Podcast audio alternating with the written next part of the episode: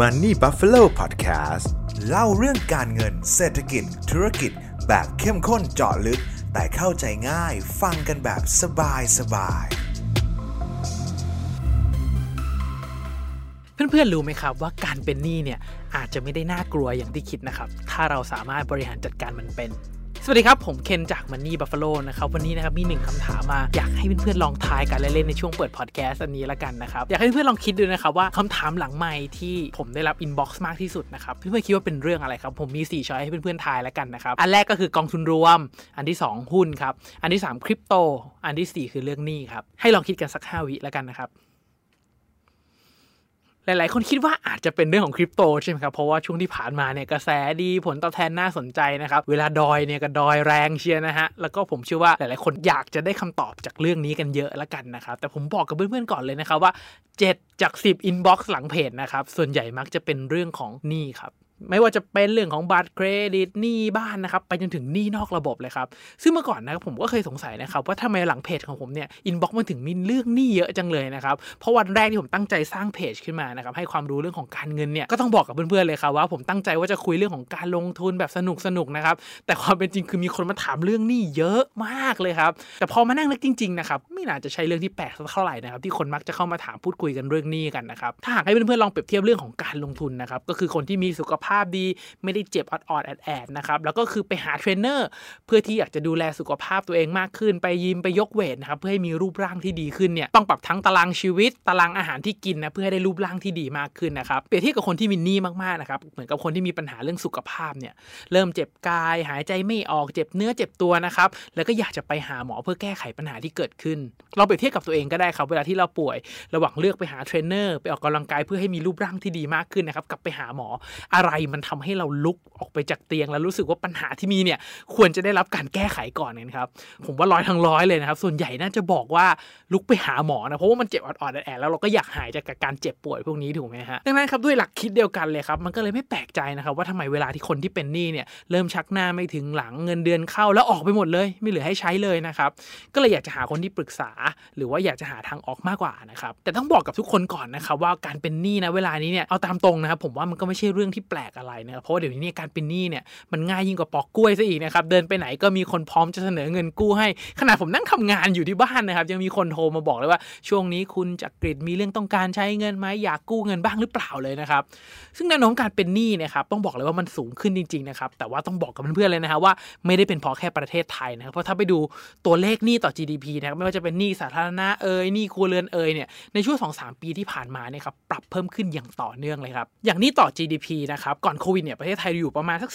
40-45 เท่านั้นเองนะครับแต่ว่าหลังจากโควิดมันเนี่ยก็เพิ่มไปถึง 50นะครับและณปัจจุบันตอนนี้ก็อยู่แถวๆระดับ 60%แล้วนะครับหรือนี่ครูเรือนณเวลานี้ก็ขึ้นไปอยู่ที่ระดับ 90%จากเดิมที่อยู่ที่ระดับ 70%นะครับเพื่อนๆมามากกว่า 10 ปีนะครับซึ่งถ้าไปดูอย่างระดับโลกอย่างอเมริกาเองนะครับนี่ต่อ GDP เขาเนี่ยก็กระโดดไป 140%ของ GDP แล้วนะครับหรือยังฝั่งยุโรปเนี่ยก็พุ่งทะลุ 100%กันหลายประเทศแล้วนะครับผลกระทบหลักเลยนะครับที่ทำให้นี้พุ่งสูงกันทั่วโลกแบบนี้เนี่ยผมว่าก็เป็นเพราะว่าการกระตุ้นเศรษฐกิจอย่างต่อเนื่องเพื่อให้โลกของเราเนี่ยรอดพ้นจากวิกฤตโควิด -19 ที่ผ่านมาเนี่ยแหละครับ ที่เข้ามากระทบเราในช่วงปี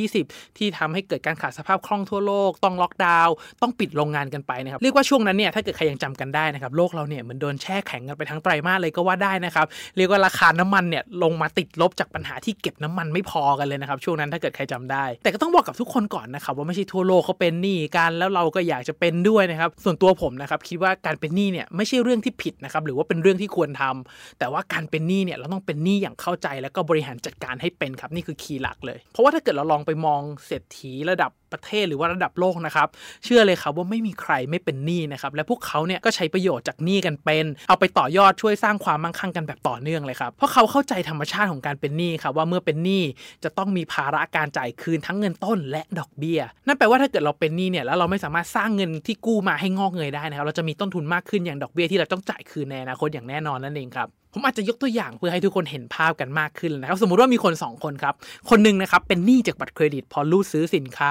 บริการสำหรับการบริโภคนะครับ แล้วเลือกผ่อนขั้นต่ำนะครับทำให้มีภาระในการผ่อนชำระในแต่ละเดือนมากขึ้นมากขึ้นมากขึ้นนะครับ คนที่2ครับเป็นหนี้จากการนำเงินไปลงทุนครับ อย่างเช่นการทำห้องเพื่อสร้างรายได้กลับมานะครับ สามารถเอาค่าเช่ามาเป็นค่าผ่อนทยอยผ่อนได้นะครับ แล้วก็เหลือเงินโปะเงินต้นในแต่ละงวดเพิ่มทำให้ปริมาณหนี้ทั้งหมดเนี่ยครับลดน้อยลง ตัวอย่างคนแรกนะครับ คือเราจะเรียกกันว่าหนี้แย่หรือว่าหนี้เลวนะครับ ก็คือหนี้ที่สร้างภาระดอกเบี้ยมากกว่ารายได้ที่เกิดขึ้นนะครับ คนที่2เนี่ยจะเป็นตัวอย่างของคนที่เป็นหนี้ดีครับ คือการที่เป็นหนี้ที่สร้างรายได้มากกว่าดอกเบี้ยนั่นเองครับ จะเห็นได้ว่าคนที่สร้างหนี้ดีได้เยอะนะครับ จะยิ่งช่วยให้เขามีรายได้มากขึ้นในอนาคตนะครับ แต่การเป็นหนี้แย่หรือเป็นหนี้เลวเนี่ยจะยิ่งทำให้มีค่าใช้จ่ายที่เพิ่มขึ้นในอนาคตนั่นเองครับ ซึ่งจะยิ่งทำให้เรามีความเสี่ยงที่จะขาดสภาพคล่องมากขึ้นในอนาคตนะครับเพื่อนๆ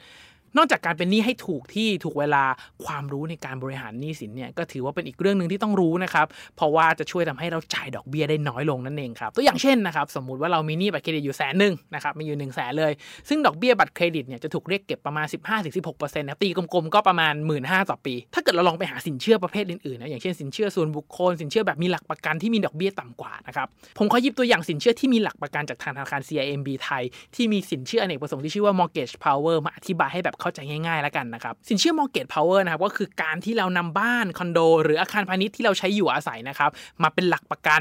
ในการใช้บริการสินเชื่อด้วย ซึ่งการนำสินทรัพย์ที่ว่ามาข้างต้นเข้ามาเป็นหลักประกัน จะช่วยทำให้ดอกเบี้ยที่ถูกเรียกเก็บน้อยลง เพราะถ้าเกิดมองในมุมของธนาคารนะครับจะมีหลักประกันช่วยทำให้ความเสี่ยงน้อยลงนั่นเองครับลองจินตนาการง่ายๆครับสมมติว่าถ้าเกิดเราหนีหายไปไม่จ่ายหนี้อย่างน้อยทางธนาคารเขาก็ยังสามารถเอาหลักประกันที่เราวางไว้เนี่ยไปขายเพื่อชดเชยความเสียหายที่เกิดขึ้นได้นะครับทำให้ส่วนชดเชยความเสี่ยงที่ถูกสะท้อนออกมาทางดอกเบี้ยเนี่ยต่ำลงนั่นเองครับและถ้าเอาไปเทียบกับกรณีที่ไม่มีหลักประกันแล้วเราหนีหายวับไปเลยนะฮะเรียกว่าต้องฟ้องร้องกันอย่างเดียวนะครับเพื่อเอาหนี้มาจ่ายคืน ซึ่งในมุมของเจ้าเนี่ยถือว่ามีความเสี่ยงมากกว่ากันมากเลยครับสินเชื่ออเนกประสงค์ mortgage power หรือสินเชื่อบ้านอเนกประสงค์สำหรับคนมีบ้านและคอนโดนะครับเสนอดอกเบี้ย 4.84%ใน 3 ปีแรกนะครับในวงเงินตั้งแต่ 3 0 0 0 0 0 บาทไปจนถึง 30 ล้านบาทเลยนะครับทั้งนี้เนี่ยขึ้นอยู่กับราคาประเมินของทรัพย์ที่เอาเป็นหลักประกัน โดยจะให้วงเงินกู้สูงสุดถึง 80%ของราคาประเมินนะครับผ่อนได้นานสูงสุดถึง 20 ปีเลยครับสำหรับใครที่เป็นพนักงานประจำหรือเจ้าของกิจการนะครับมีรายได้ตั้งแต่ 50,000 บาทขึ้นไป และมีบ้านหรือคอนโดที่ปลอดภาระแล้วนะครับ ก็สามารถใช้บริการสินเชื่ออเนกประสงค์ mortgage power ได้เลยนะครับ จุดเด่นของสินเชื่ออเนกประสงค์ก็คือ ดอกเบี้ยเป็นดอกเบี้ยแบบลดต้นลดดอกครับ เช่นเดียวกับสินเชื่อบ้านแบบอื่น ๆ เลย ถ้าหากเรามีเงินก้อนเข้ามา ก็สามารถทยอยโปะปิดก่อนสัญญาได้เช่นกันครับสำหรับใครที่มีสินเชื่อประเภทอื่น ๆ ที่ดอกเบี้ยสูง ๆ นะครับ สามารถใช้สินเชื่ออเนกประสงค์ mortgage power เพื่อนนำไปปิดหนี้อื่น ๆ ที่มีดอกเบี้ยสูง ๆ โดยเป็นการรวมหนี้ไว้ก้อนเดียวนะครับ ช่วยลดภาระต่อเดือนลง สภาพคล่องเพิ่มขึ้น และยังลดดอกเบี้ยได้ปีปีหนึ่งเนี่ยประหยัดได้หลักหมื่นบาทเลยทีเดียวนะครับ แค่เปลี่ยนประเภทสินเชื่อเท่านั้นเองครับ หรือนำเงินก้อนไปเป็นทุนสานฝันทำธุรกิจก็ยังได้เลยครับสำหรับใครที่สนใจนะครับ ติดต่อสอบถามรายละเอียดเงื่อนไขและข้อกำหนดเพิ่มเติมได้ที่สาขาของธนาคาร CIMB ไทยทุกสาขา หรือโทรติดต่อ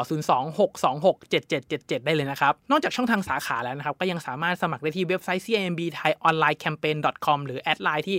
@CIMB Home Loan เลยนะครับ จะเห็นได้ว่าความรู้เรื่องนี้เนี่ยนอกจากจะเป็นการเป็นหนี้ให้ถูกแล้วนะครับ การที่เรารู้ว่าเราจะต้องบริหารอย่างไรด้วยเนี่ยจะสามารถช่วยทำให้เราประหยัดรายจ่ายที่เกิดขึ้นในอนาคตได้ด้วยครับ แต่การเป็นหนี้เนี่ยก็ยังมีความเสี่ยงนะครับเพื่อนๆ แม้ว่าเราจะเป็นหนี้ที่ดี แต่ในช่วงเวลาที่เศรษฐกิจไม่ดีหนี้ดีอาจจะกลายเป็นหนี้เสียหรือเลวได้เหมือนกันนะครับเช่นเราลงทุนปล่อยเช่าคอนโดอยู่ๆแล้วผู้เช่าหายไปเพราะสู้ค่าเช่าไม่ไหว เราเองก็เลยต้องแบกทั้งเงินต้นและดอกเบี้ยที่จ่ายให้กับทางธนาคาร ยังไงก็ต้องอย่าลืมคิดวิเคราะห์เรื่องของความเสี่ยงเหล่านี้ไว้ด้วยนะครับซึ่งในช่วงที่ผ่านมานะผมว่าก็เป็นอะไรที่เข้าใจได้นะครับ ว่าเรื่องปัญหาการขาดสภาพคล่องจากรายได้ที่หายไปเป็นเพราะเศรษฐกิจไม่เอื้ออำนวยเป็นเรื่องที่เจอกันได้ครับ แต่วิธีการแก้ในการแก้ปัญหาเรื่องการขาดสภาพคล่องเนี่ยในความเป็นจริงแล้วก็มีหลากหลายวิธีมากๆนะครับ ซึ่งการกู้หรือการเป็นหนี้เนี่ยถือว่าเป็นทางออกลำดับท้ายๆในการบริหารเงินเลยนะครับปัญหาเรื่องหนี้นะครับจริงๆเป็นแค่หนึ่งตัวอย่างที่ชี้ให้เห็นชัดเจนมากๆเลยนะครับว่าความรู้ทางการเงินเนี่ยสำคัญต่อการใช้ชีวิตในโลกยุคนี้มากๆนะครับเพราะตั้งแต่ที่ตื่นนอนเราก็ต้องใช้เงินตลอดเวลา เมื่อชีวิตเกี่ยวข้องเกี่ยวพันกับเงินนะครับสำหรับใครที่มีความรู้การเงินเนี่ยก็สามารถจัดการได้ดีกว่า ก็ย่อมเล่นเกมนี้ได้ดีกว่ามากๆเลยครับถึงแม้ว่าความรู้การเงินเหล่านี้นะครับจะไม่ได้ถูกสอนกันมา แต่เมื่อรู้แบบนี้แล้วนะครับหรือมีใครมีโอกาสได้ฟังพอดแคสต์นี้นะครับผมก็หวังว่านะครับน่าจะเป็นจุดเริ่มต้นให้กับทุกคน ให้ทุกคนรู้สึกว่าความรู้ทางการเงินเนี่ยสำคัญและเริ่มต้นศึกษาเรื่องของเงินกันนะครับซึ่งนอกจากเรื่องหนี้ว่าจะบริหารหนี้ให้มีประสิทธิภาพยังไงนะครับถ้าหากเราสามารถบริหารเงินให้กลับมาแดนบวก หรือว่าเหลือเงินออมได้เนี่ยเรื่องของการลงทุนทำให้เงินงอกเงินเนี่ยผมว่าสนุกกว่านี้แน่นอนเลยครับ สุดท้ายนะครับยังไงก็อยากจะฝากเพื่อนๆทุกคนให้กดไลค์กดแชร์ในทุกๆช่องทางที่ทุกคนรับฟังเลยนะครับเพื่อเป็นกำลังใจให้กับตัวผม เป็นกำลังใจให้กับทีมงานมันนี่บัฟฟาโลนะเพื่อตั้งใจผลิตชิ้นงานดีๆต่อไปนะครับยังไงก็ขอให้ทุกคนโชคดีกับการลงทุนนะครับ